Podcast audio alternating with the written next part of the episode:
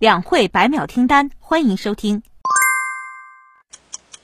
全国政协十三届五次会议开幕会四号十五时在人民大会堂举行。现在我宣布，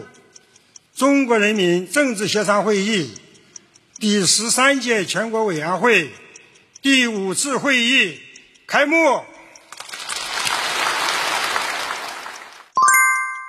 十三届全国人大五次会议四号十二时在人民大会堂新闻发布厅举行新闻发布会，由大会发言人张业遂就大会议程和人大工作相关问题回答中外记者提问。张业遂说：“这次大会将于三月五日上午开幕，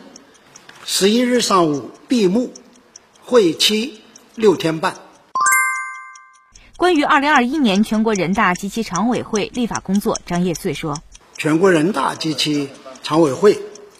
围绕党和国家事业发展需要，加强重点领域、新兴领域、涉外领域立法，坚持科学立法、民主立法、依法立法，在立法提速的同时，更加注重提升立法的质量和立法的社会效果。张业遂在回答中外记者提问时指出，动态清零不是要追求零感染，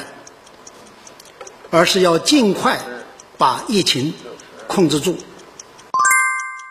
全国政协十三届五次会议第一场委员通道集体采访活动四号下午在人民大会堂新闻发布厅举行。周建平委员说：“今年年内，我们将相继发射两个空间站的实验舱，两艘载人飞船。”两艘货运飞船，我们将再把六位航天员送入中国空间站。新华社记者北京报道。